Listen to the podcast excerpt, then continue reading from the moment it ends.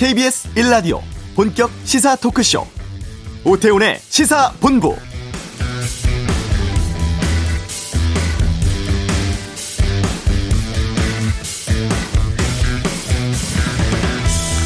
여야가 국회 상임위원장을 교섭단체 의석수 비율에 따라서 11대 7로 재배분하기로 했습니다.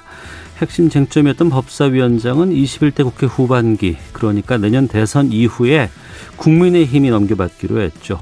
합의안을 보면 민주당은 운영위, 법사위 등 11개 상임위원장을, 또 국민의힘은 정무위, 교육위, 문체위, 농해수위, 환노위, 국토위, 예결특위 등 7개 상임위원장 맞습니다.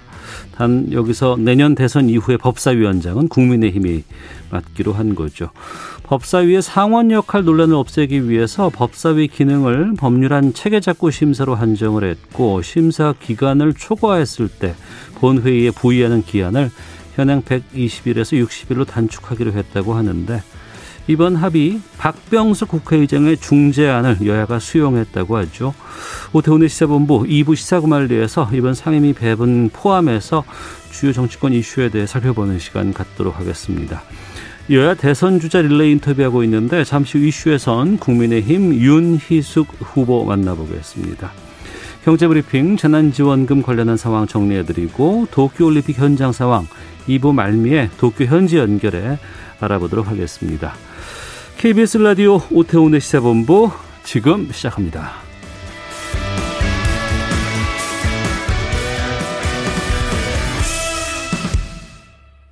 네, 여야 대선 예비 후보들 차례로 만나고 있는데요. 여당은 여섯 명의 후보가 나와 있는 상황이고 아, 국민의힘 넘어서 범위 악권은 그 수가 상당히 더 많이 있습니다. 아, 이 때문에 변수도 좀 많아 보이는 상황이죠. 이 가운데 국민의힘 대권 레이스에 출사표 던지셨습니다. 국민의힘 윤희숙 의원 연결하겠습니다. 안녕하십니까? 네, 안녕하세요. 예. 출사표 던지면서 좀 많은 언론으로부터 주목을 받으셨어요. 근데 그 주목의 단서가 뭐였냐면 초선 대권 도전이란 점이었거든요. 이런 관심은 어떻게 보고 계세요? 뭐 흔 치 않은 케이스니까 예. 관심이 오는 것 같습니다. 음. 그 바로 열, 질문 드려볼게요. 이 질문을 아마 가장 많은 분들께서 하실 것 같은데, 어 초선임에도 불구하고 대선 출마를 선언한 거 왜 나왔을까라는 궁금증이 있거든요. 뭐라고 답하시겠습니까? 제가 볼 때는 좀 답답한 마음이 있었고요. 예. 국민 여러분들의 답답함도 저하고 같은 게 아닐까 생각해서 나왔어요. 예. 그러면 이 선거라는 게 굉장히 과거에 대한 얘기, 분노에 대한 얘기, 이거는 좀 넘어서야 된다고 저는 생각합니다. 사실 저도 정권 교체를 바라지만 그 에너지가 오래 가려면 미래를 위해서 어디로 가야 되고 우리가 지금 무엇을 해야 되는지 이런 얘기가 사실 주가 돼야 된다고 생각해요. 네. 그래서 그런 부분이 지금 뭔가 빠진 조각이라는 생각이 들었고요. 제가 그런 얘기를 잘 할 수 있고 국민들에게 어, 뭔가요 매력을 느끼게 할 수 있다. 선거를 좀 바꿀 수 있겠다 이런 생각을 했습니다. 네. 출마 선언문 보면 그 현 정부의 가장 큰 문제점들 얘기하면서 이 정부를 탈레반에 비유를 하셨습니다. 네네. 근데 탈레반은 무장 테러 조직인데 여기에다가 비유한 거 좀 심한 거 아니냐라는 지적도 있던데. 네.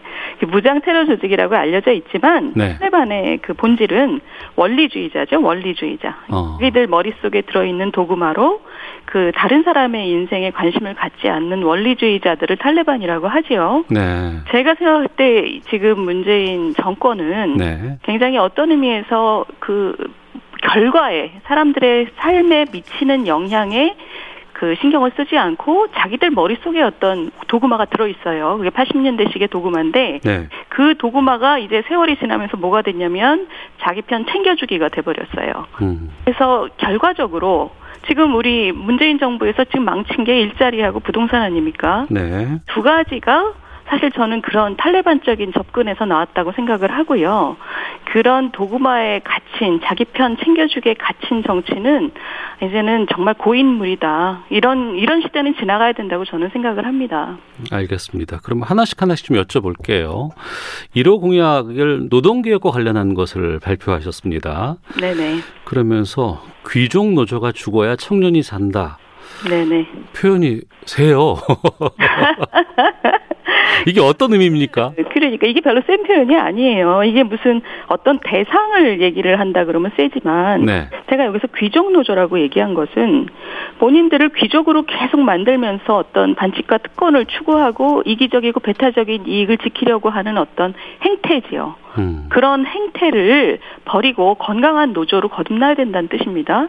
그러니까 우리나라의 지금 귀족 노조라고 얘기되는 그 행태는 지불 능력이 높은 대기업 강성 노조가 어떤 새로운 그 구직자들의 길을 막고 저 비정규직 근로자들, 하청 근로자들과 이익을 나누는 것을 어, 배제하고 본인들의 이익만 예를 들면 뭐 고용 세습이라든가 뭐저 건설 사업장에서 자기 조직이 아닌 근로자들은 일을 뭐 맞지도 못하게 방해한다든가 네. 굉장히 배타적인 방식으로 지금 저 작동하고 있거든요. 네. 이런 작동은 사실은 우리가 그동안 욕해온 어떤 재벌 기업들의 일감 몰아주기, 반칙과 특권 이런 거랑 똑같아졌습니다.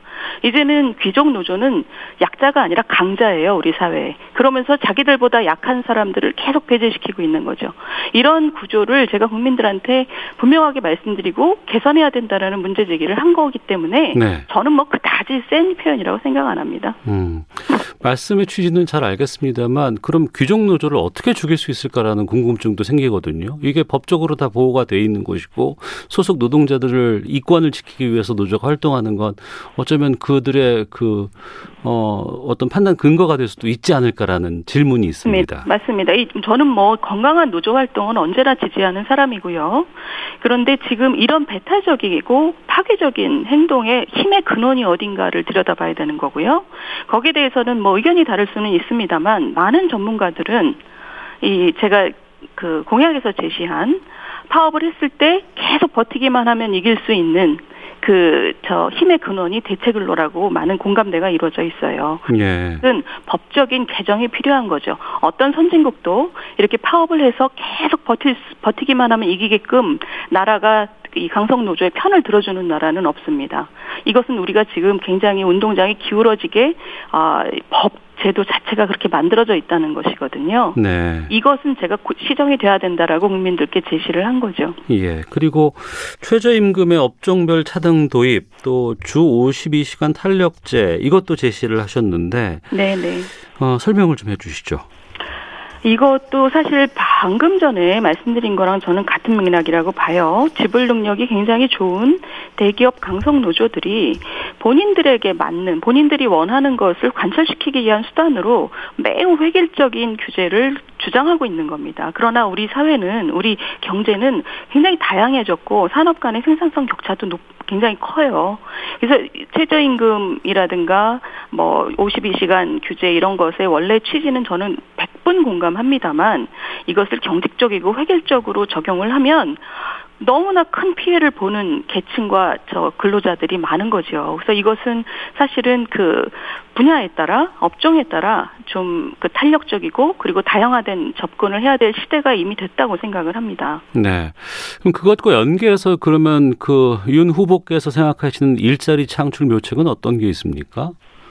묘책이요? 예.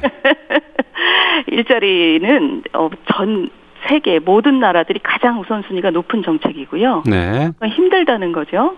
그래서 뭐 묘책을 찾는 그 접근밭 자체가 저는 뭐 그렇게 찾으면 안 된다고 생각을 하고요. 예. 그 많은 나라들이 그 많은 시행착오를 하면서 지금 도달한 결론은 기본을 잘해야 된다는 뜻입니다. 기본이라는 게 뭐냐면 어 일자리는 결국 기업이 만드는 거다. 이게 사실 우리 문재인 정부는 사실 이전부터 헷갈렸던 거죠. 음. 일자리는 민간에서 만든다고 하는 고정관념에서 벗어나라고 대통령께서 말씀하신 적이 있어요. 네. 그러니까 우리는 사실 그 기본부터 흔들렸던 겁니다. 그런데 그 기본이라는 것은 결국 뭐냐? 일자리는 기업이 만들 수밖에 없기 때문에 네. 기업이 또는 새로운 기업이 새로운 기술을 가진 새로운 벤처가 자신의 활동을 자유롭게 할 수 있도록 어, 그것을 방해하는 장애물을 치워주는 것. 어. 이게 일자리 묘책이에요. 그게 뭐 결국은 규제 완화가 굉장히 중요한 것이고, 그리고 각자가 마음껏 뛸 수 있도록 기술, 인력 뭐 저 이런 그 인프라 인프라를 국가가 열심히 대주는 것 이거 말고는 사실 다른 길이 없습니다. 예. 그 말씀은 결국엔 기업의 어떤 규제 같은 것들을 많이 풀어주고 자율적으로 보장을 한다 그러면 일자리가 늘어난다 이렇게 연계해서 보고 계시네요. 아 그럼요. 그래서 기업이 뛰기 좋게 만들어주는 것 말고는 정부가 할 수 있는 일이 없어요. 그런데 음. 지금 문재인 정부 같은 경우 완전히 거꾸로 간 거죠. 일자리는 민간에서 이루어진다라는 고정관념을 버려라 이러면서 세금 일자리를 잔뜩 만들지 않았습니까? 그러면서 규제는 오히려 더 세졌어요. 이런 상황에서는 우리 경제가 일자리를 만들어낼 수가 없습니다. 네. 앞서 현 정부의 실책으로 일자리 문제 말씀하셨고 또 부동산 정책 말씀해 주셨어요. 현 정부의 부동산 정책에 대해서는 어떤 평가 내리십니까? 빵점이죠, 빵점. 음. 지금 이렇게까지 크게 실패한 정권은 노무현 정권 때하고 문재인 정권인데 네. 더 나쁜 것은 노무현 정권에서 했던 일을 이번에 그대로 반복했다는 거죠. 같은 조건에서. 네. 그런 면에서는 뭐 점수를 드릴 수가 없는 저 부동산 정책이고요. 음. 그 부동산 정책의 밑바닥에 뭐가 있냐? 노무현 정권과 똑같은 실수를 했는데 네. 그것은 뭐냐면 자기들이 안 할 일을 국민들한테 강요를 한다는 거예요. 어떤 뜻입니까? 어, 예를 들면 이번에 이낙연 그 후보도 그런 얘기를 했죠. 자기는 뭐 땅 천평 갖고 있으면서 국민들한테는 땅 가진 사람은 안 된다. 우리나라는 땅이 귀하니 땅을 갖고 있으면 안 된다. 자기도 갖고 있잖아요. 음. 그리고 임대차법도 마찬가지죠. 자기들은 뭐 10몇 프로, 20% 가까이 올리면서 국민들한테는 5% 이상 올리면 안 된다. 이거는 이렇게 해서 시장에 어떤 영향을 주는지 이런 것은 나는 모르겠다. 일단 우리 머릿속에 가지고 있는 도구마, 우리 지지자들한테 어필할 만한 얘기 이런 얘기만 하는 거죠. 그러니 결국은 지금 어, 사람이 먹고 사는 그 생활에서 자는 시장이 완전히 망가졌지 않습니까? 지금 매매 시장은 매매 시장대로 망가졌고 임대는 임대대로 망가졌어요. 네. 사실 이런 책임을 도대체 어떻게 해야 될지 저도 사실 굉장히 좀 마음이 아픕니다. 음. 그러면 이걸 어떻게 해결해 나갈 수 있을까요? 대책이 좀 필요해 보이는데. 많은 뭐 많은 분들이 많은 얘기를 하는데 일단 예. 민주당 분들은 이런 기본에 대해서 성찰이 전혀 없으신 것 같아요. 하던 방식으로 계속하겠다 뭐 이런 식으로 지금 얘기하고 계신 것 같고 예. 그런 것들을 좀 벗어나서 우리가 아까 일자리하고도 마찬가지인데 사실 기본으로 돌아가야 됩니다. 이 기본이라는 게 뭐냐면 정부가 할 수 있고 해야 하는 부분을 분명하게 찍어야 돼요. 그게 뭐냐면 자력으로 그 자기 주거를 해결할 수 없는 분들에 대해서는 적극적으로 돕고요. 네. 청년들에 대해서 적극적으로 돕고 그 외에는 이렇게 변한 세상에서 이렇게 전 전 세계 구둔 경제에서는 굉장히 수요가 다양화됐단 말입니다. 다양한 걸 원해요, 국민들이. 음. 민간에서 국민들이 원하는 유형의 집이 원하는 지역에 어 세워질 수 있도록 만들어질 수 있도록 각종 규제가 지금 너무나 경직적이란 말입니다. 어. 이런 것들을 풀어서 사람들이 원하는 것이 구현되도록 시장을 관리하는 역할 이게 기본이에요. 그런데 이런 기본을 얘기를 하면 이게 뭔가 이렇게 막 그 뭔가 대단하게 들리지 않기 때문에 네. 5만 가지 얘기를 지금 하고 있는 거죠. 5만 가지 사람들이. 음. 그렇게 보입니다. 네. 예, 일자리도 그렇고 부동산도 그렇고 그런 민간이라든가 기업의 활성화를 통하면은 어 여러 가지 부작용들이 다 해소가 될까요? 그러면? 아이 부작용은 항상 있는 거죠. 어. 떻게 시장이 만능입니까? 그것만 예. 기본적으로 시장의 움직임과 정면으로 싸우는 짓은 하지 말아야죠. 아 싸우진 않아야 된다.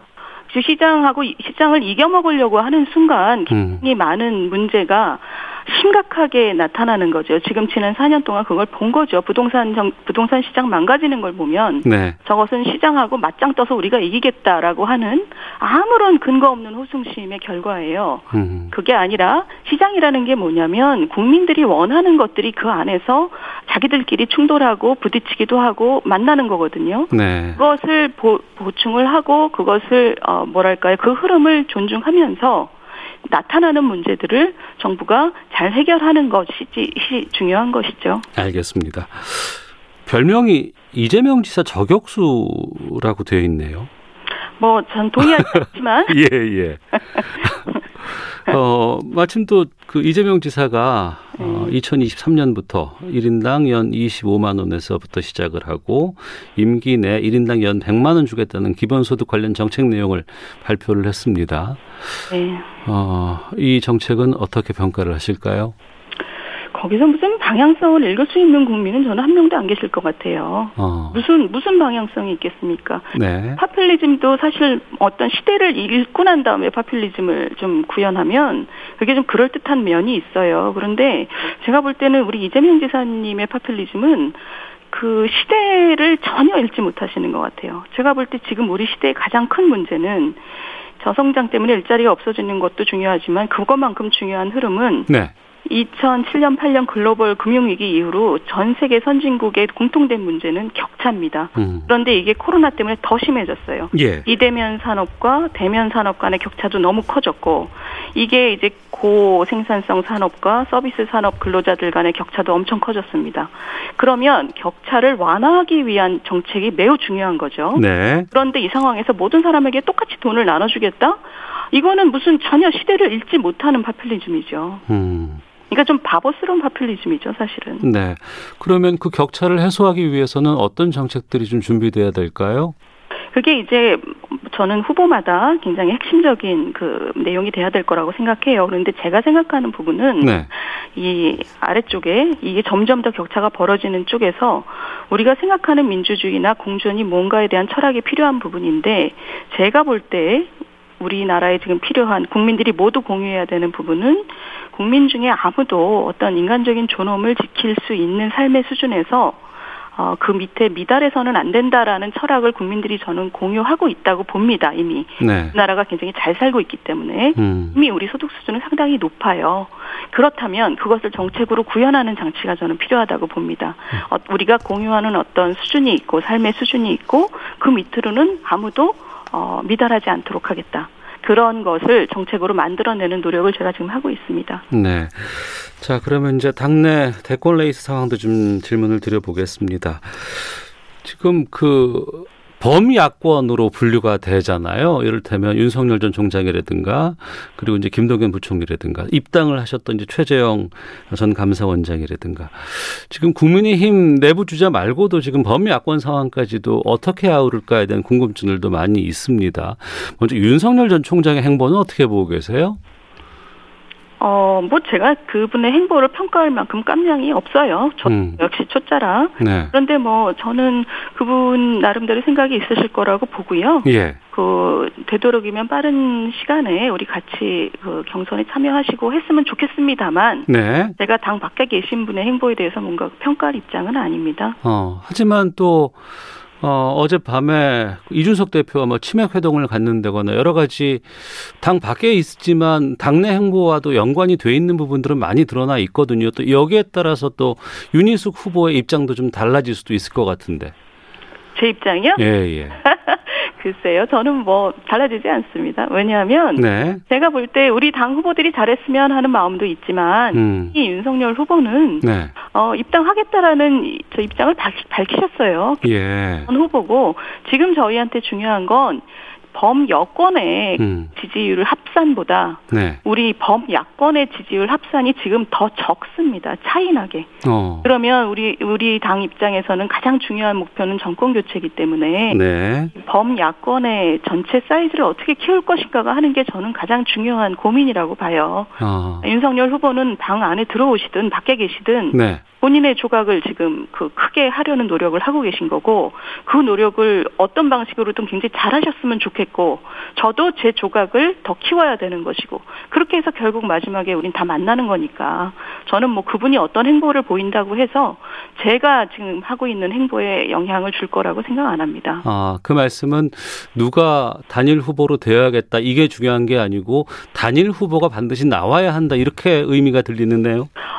아, 그렇죠. 결국 어. 이 야권이 이기는 게 중요한 것이고 네. 안에 조각들이 지금 각각 잘 키워지는 그런 그 메커니즘이 중요한 거죠. 국민들 보시기에 아 저 사람들 멋지네 서로 경쟁하면서도 각 조각들이 다 괜찮네 이런 느낌을 갖게 하는 게 전 중요하다고 생각해요. 음, 하지만 후보로 등록하시고 출마한 입장에서는 그, 그 사람이 윤희숙이 돼야 한다라는 입장은 가장 중요한 부분일 것 같은데. 어 맞습니다. 왜냐하면 예. 제 조각이 제일 중요하다고 생각하니까요. 음. 저는 제 조각이 가장 중요하고 제가 가장 미래지향적이고 국민들이 지금 가장 원하는 먹고 사는 문제 또 미래와의 지속 가능성 문제 이런 것을 가장 날카롭고 합리적으로 얘기할 수 있는 후보라고 저는 생각합니다만 네.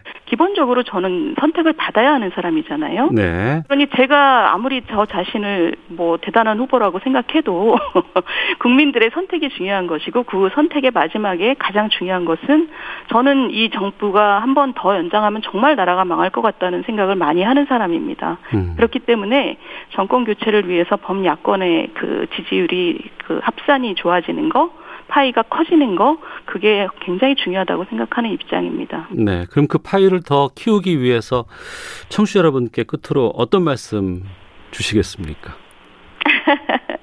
저는 사실 뭐 청취자 여러분들께 좀 건방진 부탁 말씀이긴 한데 우리 정치가 우리 선거가 지금의 모습이 된 것은 사실은 저는 우리 국민들도 그런 것을 너무 쉽게 용서해서라고 생각합니다. 그래서 지금 뭐 저당이나 민주당이나 우리 당이나 사실 걱정되는 모습들이 조금씩 나오고 있긴 한데요. 국민들께서 그런 그 어, 시대에 맞지 않는 미래지향적이지 않은 서로 끌어내리는 또는 과거로 회귀하는 그런 구태 정치에 대해서 어, 경각심을 가지고 어, 좀 지켜봐 주시고 의견도 내주시면 그러면 우리 정치가 훨씬 더 빨리 앞으로 나아갈 수 있지 않을까 생각합니다. 예, 알겠습니다. 여기까지 말씀 듣겠습니다. 고맙습니다. 네, 감사합니다. 네, 국민의힘 대선 예비 후보 윤희숙 의원과 함께했습니다. 자, 이 시각 교통 상황 살펴보고 돌아오겠습니다. 교통정보센터의 김한나 리포터입니다. 네, 시각 교통정보입니다. 지금 서울 시내 올림픽대로 공항 쪽으로 동작대교 남단 부근 4차로에 고장난 차량이 서 있습니다. 동작대교부터 한강대교 쪽으로 가시는 분들은 차선 변경 잘 하셔야겠고요. 이전에 동호대교부터 속도 내려갑니다. 또 오늘 오전 9시부터 성산대교 연결로에서 작업이 계속되고 있습니다. 2차로가 막혀 있어서 성산램프 부근에서 정체가 심하게 되고 있습니다. 고속도로에서는 경부고속도로 부산 방면 잠원나들목 부근에 고장난 차량이 서 있습니다. 잠원부터 반포나들목 쪽으로 정체되고 있고요. 이전으로는 한남에서 서초, 또 신갈분기점에서 수원 나들목까지 어렵습니다. 또 남사부근 5차로에서는 고장난 승용차를 처리하고 있어서 주의 운전하셔야겠습니다. 예, 마지막으로 영동고속도로 강릉 쪽으로는 서창분기점에서 월곡분기점까지 2km 정체고 또 마성 부근에서는 가드레일 보수 작업을 하고 있어서 주의하셔야겠습니다. 이후로도 용인에서 양지터널 부근 6km 정체되고 있고요. 반대 인천 방면으로는 수월 안전하게 지나실 수 있겠습니다. KBS 교통정보센터였습니다.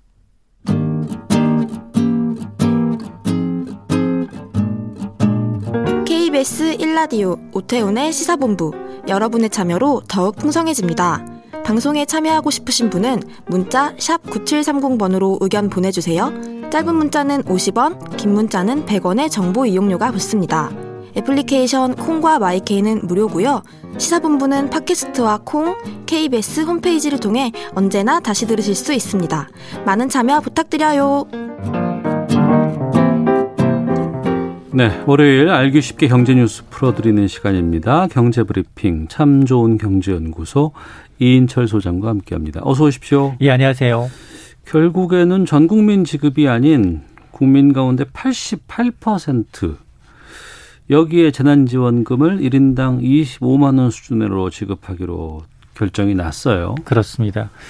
자, 우여곡절 끝에 정부의 80%냐 그리고 여당의 전 국민이냐 네. 일단 절충안입니다. 88%로 이제 국회를 통과한 건데요. 어, 이렇게 보면 사실 정부의 안이 받아들여졌다 해도 관이 아니거든요. 네. 그럼 정부의 주장이 뭐였느냐? 한정된 재원을 고소득자 지원보다 꼭 필요한 이들에게 두텁게 지원하는 것이 더 효율적이다가 네. 일단은 이제 민주당 안을 누른 겁니다. 어, 결국 이제 전국민 지급에서 물러서서 이제 고소득자 자산가를 제외하고 소득 하위 88% 1인당 25만 원을 지급하겠다라는 건데요. 자, 네. 이러다 보니까 아니 80%도 사실은 가이드라인 80%와 81% 그 얘기 항상 나왔었잖아요. 그렇죠. 88%도 네. 마찬가지예요. 89% 차이가 뭐냐고요. 그렇습니다. 네. 일단 대상이 더 늘어났어요. 대상 가구 수가 증가하니까 추경 금액도 늘어났습니다. 당초 33조 원대에서 1조 9천억 원 증액이 됐어요. 그래서 34조 9천억 원으로 지급하게 됐고 네. 가구 수 역시 이제 소득 하위 88%로 넓어지다 보니까 지급 대상이 당초보다도 한 140만 가구, 300만 가구, 300만 명 이상이 늘어나서 총 한 2,030만 가구가 이제 수령하게 될 것으로 보입니다. 소득 이 기준은 그러면 그러니까 전 국민 재난 지원금은 기준이 필요 없잖아요. 전 국민한테 가니까. 맞습니다. 88%로 선정하기 위한 기준이 있어야 되는데 이 기준은 어떻게 정한답니까? 일단 지난 6월분 건강보험료 납부 기준으로 소득액을 잡고요. 보험료 건강보험료로 그렇습니다. 예. 그리고 또 인구수도 마찬가지입니다. 그날 기준으로 잡는데 네. 아, 그러다 보니까 이제 지원 대상이 8%더 올라갔잖아요. 소득하위 기존의 80%의 기준은 1인 가구의 경우 연소득 4천만 원 수준이었다면 네. 지금 88%로 올라가면서 연소득은 1인 가구가 5천만 원까지 이하면 대상이 됩니다. 음. 그러니까 이를 환산하게 되면 이게 세 전이에요. 네. 월 소득이 460, 아, 416만 원 이하를 받게 되면 대상자에 포함될 수 있다는 겁니다. 자, 이렇게 되면 그동안은 아니 맞벌이는 소득 기준 때문에 상대적으로 차별받는다 이런 불만이 제기됐거든요. 네. 그래서 이번에 보완을 했어요. 맞벌이 가구는 기준을 가구수에서 한 명 더 추가해서 계산을 해줘요. 잠깐만요. 무슨 뜻이죠 이게? 맞벌이 가구는 2인이잖아요. 예. 2인인데 음. 외벌이 가구 3인 가족으로 쳐준다는 거예요. 아, 외벌이의 3인 가족으로. 그러니까 가구수에서 한 명을 더 맞벌이 어. 가구는 추가해 준다는 겁니다. 소득 기준을. 예, 예. 자, 그래서 일단 이제 맞벌이 2인 가족의 경우에는 외벌이 3인 가족의 소득 어. 연소득이 8,600만 원이면 대상이 되고 예. 그리고 맞벌이면서 자녀 한 명을 갖고 있다. 이거는 외벌이 4인 가족이랑 똑같습니다. 어. 1억 한 500만 원 정도 이하면은 네. 대상이 될 수 있어요. 이 왜 이런 이제 해법을 내놨느냐?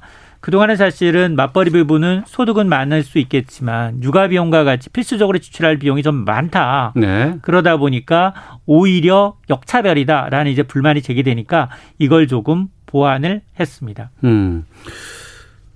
그 건강보험료 기준으로 보면 88% 미치예요. 예. 하위에 해당해요. 그런데 자산이 많은 사람들도 있, 을수 있지 않습니까? 맞습니다. 가장 그 문제가 뭐냐? 직장인들의 건강보험료는 네. 단지 소득만 갖고 네. 근로소득만 갖고 이제 책정이 되지만 네. 지역가입자의 경우에는 재산 유무, 어. 자동차, 국가 자동차 보유하고 있으면 재산도 다 포함이 되거든요. 그러다 보니까 야 직장인은 고가 아파트 갖고 있고 금융소득도 연소득이 많아. 어떻게 할 거냐 이 문제가 제기가 된 겁니다. 그래서 배제하기로 했습니다. 자 올해 기준입니다. 재산세 과표 기준에서 공시가격 15억 원 이상의 주택 시세로 치면 21억 원이 넘는 아파트 고가 주택을 보유하고 있다. 대상에서 제외되고요. 소득 요건이 맞는다 하더라도 또 하나가 지난해 기준 연간 금융 소득이 2천만 원 이상이다. 이 얘기는 지금 아무리 뭐 연 이자가 1.5%대라 하더라도 네. 현금 한 13, 4억 이상 음. 갖고 있다. 이런 분들은 소득이 낮다 하더라도 빼겠다는 겁니다. 네. 알겠습니다. 그 소상공인들에게 두텁게 지원하겠다라는 부분들은 어떻게 나왔어요? 그렇습니다. 아, 지금 사회적 거리두기가 지금 2주에서 4주. 점점 점점 피해가 더 커지고 있거든요. 네. 그러다 보니까 이게 희망 회복 자금이라고 명명을 하고 있는데요. 1인당 최대 금액이 당초 정부하는 최대 900만 원이었어요. 이걸 2천만 원까지 늘립니다. 음. 그런데 지금 앞서 제가 이제 건강보험료는 자영업자들이나 지역 가입자의 경우에는 2019년, 2019년 내지는 기준으로 내고 있기 때문에 2019년이나 지금 2020년 매출이 한창 높았을 때 이건 코로나 이전이잖아요. 네. 당시에 예를 들어서 4억 원 매출 이상이면서 지난해 8월 이후 이제 정부의 방역 조치로 장기간 문을 닫았다. 그럴 경우에 최대 2천만 원까지 지급 대상이 될 수 있다는 겁니다. 그리고 요번에 조금 더 이제 기, 존에 없었던 매출이 10에서 20% 감소한 업종도 있어요. 집합 금지나 영업 제한 조치는 아니더라 하더라도 네. 코로나 때문에 매출 10에서 20% 감소한 업종도 새로 지원 대상에 포함시켰어요. 음. 기존에는 매출 20% 이상 감소한 업종만 대상으로 하다 보니까 이 대상자도 한 60한 5만 아, 업체가 더 늘어났습니다. 그러다 보니까 이제 이 피해 지원금도 당초 3조 2,500 억 원에서 1조 원 증액했고요. 그리고 피해 손실보상금 있잖아요. 네네.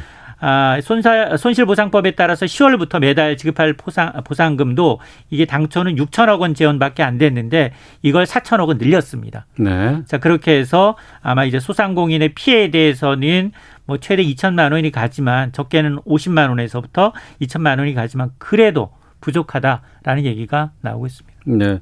소상공인 지원은 아마 좀 빨리 좀 진행이 될 거, 먼저 진행이 될 것 같고. 다음 달 17일부터 바로 지급될 예정입니다. 아, 그래요? 예. 그러면 그 재난지원금 있지 않습니까? 8, 네. 하위 80, 80, 88%에게 준다는 재난지원금. 예.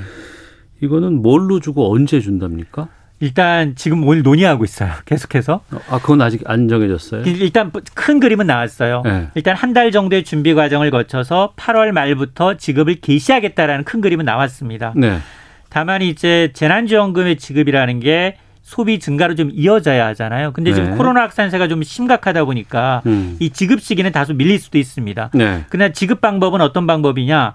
신용카드, 체크카드나 선불카드 지역 사람 상품권 가운데 골라서 받을 수가 있고 예. 이게 1인당 지급이잖아요. 예, 예. 지난번엔 세대주한테 나갔다면 이번에는 아닙니다. 성인은 개인별로 나오지만 어. 미성년자는 세대주가 대신 받아요. 예. 자, 그래서 신청은 온라인과 오프라인 이제 동시에 이제 진행이 될 수 있습니다. 음. 이게 합의는 끝났는데 민주당 같은 경우에는 전 국민 재난지원금을 당론으로까지 정한 상황이었거든요. 맞습니다. 반발이 좀 꽤 커 보이던데. 맞습니다. 지금 대선 주자들 사이에서도 이제 전 국민이냐 그리고 이게 국민 88%가 정말 어려운 사람을 두텁게 지원하는 게 맞느냐. 네. 이거에 대한 의문이 제기가 되고 있습니다. 아, 이재명 경기지사는 이제 국민 88%의 재난지원금을 지급하기로 한 것과 관련해서 아니 세금을 많이 낸 게 무슨 죄냐. 굳이 골라서 빼느냐라는 겁니다. 그러면서 2019년 아동수당 얘기를 하고 있어요. 당시에 상위 90%만 하위 90%만 지급하려도 하다가 상위 10% 골라 안 하는데 비용이 더 들었거든요. 그러니 이번에도 비슷합니다. 이번에도 이제 국민 소득 하위 80% 내지 88%를 이제 가려내기 위해서는 네. 여기 한 수백억 원 이상의 비용이 들어가요. 행정 비용이. 네. 자, 그러다 보니까 차라리 전 국민한테 주자. 아니 경험 속에서 배우지 못하는 사람이 제일 모자란 사람 아니냐라는 주장을 나오고 있고 이에 반해서 또 다른 대선 주자 정세균 전 국무총리는 아니다. 무슨 얘기냐. 약자들한테 두툼하게 지급해야 될 어떤 세금을 뺏어서 피해도 받지 않고 어렵지도 않은 부자들한테 지급한다는 건 말이 안 된다라면서 또 반론을 하고 있어서 내부적으로도 좀 이 문제에 대해서는 약간 다른 시각이 있습니다. 기재부가 80% 주장했을 때 그전 예. 국민에게 해당되는 거 캐시백 신용카드 캐시백 한다 그랬잖아요. 맞습니다. 그건 어떻게 됐어요? 일단 신용카드 캐시백의 경우에는 다소 줄이지만 예정대로 시행을 합니다. 아, 그건 예정대로 해요 또? 예. 어. 1조 1천억 원 예산에서 여기서 4천억 원 삭감했어요. 예. 근데 석 달이 안에 두 달만 하겠다. 어. 일단 8월 중순에 지급이 되니까 9월하고 10월 두 달만 매달 사실은 당초 한 달에 석 달 동안 10만 원씩 30만 원인데 두 달 동안 20만 원으로 줄어들 것으로 보입니다. 네. 2차 추가 경정 예산안 규모에서 일부 재원은 국가 부채 갚는 데 사용하기로 했다는 발표가 있었거든요. 지난번에. 맞습니다. 이건 어떻게 됩니까? 지금 당초 예상안보다 한 1조 9천억 원이 증액이 돼서 2차 추가 경전 예산이 34조 9천억 원이에요. 네. 야, 그러면 이거 1조 9천억 증액됐으니까 빚 갚는 데 사용 못 하는 거 아니냐? 빚 갚는 데 그대로 어 지금 상환하기로 했습니다. 그런데 문제는 뭐냐? 이 빚 갚는데 사용을 하기로는 했지만 이게 전부 다 이제 이 남은 세수 잉여 세수가 아니라 일부 기금에서 9천억 원을 끌어다 씁니다. 네. 자 그러다 보니까 이제 땜질식이 아니냐라는 이제 비난이 나오고 있는데 어쨌든 이제 정부가 재정 건전성을 이유로 국채 상환 규모를 그대로 유지했기 때문에 국가 채무 비율은 GDP 대비 47.2%로 이제 유지가 됩니다. 네. 앞서서 아직 계속 논의가 필요하다고 했던 게 이제 뭘로 주느냐 이런 부분이었다고 하셨잖아요. 맞습니다. 이건 어떻게 언제쯤 결정이 납니까? 그러면 아마 오늘 내일 결정이 나야지. 예. 그리고 어 지금 가장 중요한 게 88% 가이드라인에서 이제 이 왔다 갔다 하시는 분들 음. 88.1% 받느냐 못 받느냐 이런 문제 선별 과정에서 오는 사회적 갈등이 만만치가 않거든요. 예. 이걸 얼마나 클리어하게 음. 이해시키느냐가 가장 중요하기 때문에 이 기준을 좀 봐야겠습니다. 알겠습니다. 자, 경제브리핑 참 좋은 경제연구소 이인초 소장과 함께했습니다. 고맙습니다. 네, 고맙습니다. 잠시 후 2부 시사구말리 이 시간에 어, 앞서 오프닝에서 말씀하셨 말씀드렸던 국회 원구성이라든가 지금 재난지원금 관련한 여러 가지 정치권 상황 좀 정리해 보도록 하겠습니다. 이어서 도쿄, 도쿄 현지 연결의 올림픽 상황도 살펴보겠습니다. 2부에서 뵙겠습니다.